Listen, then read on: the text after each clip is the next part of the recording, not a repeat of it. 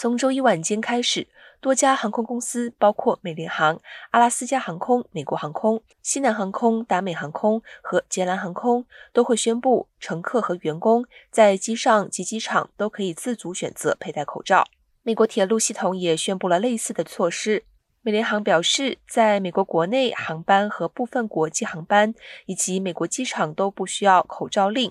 达美航空宣布，美国机场以及所有美国国内航班以及大多数的国际航班上的员工、机组人员和客户都可以自主选择佩戴口罩。捷兰航空声明，虽然不再需要戴口罩，但欢迎客户和机组人员继续在航站楼和飞机上戴口罩。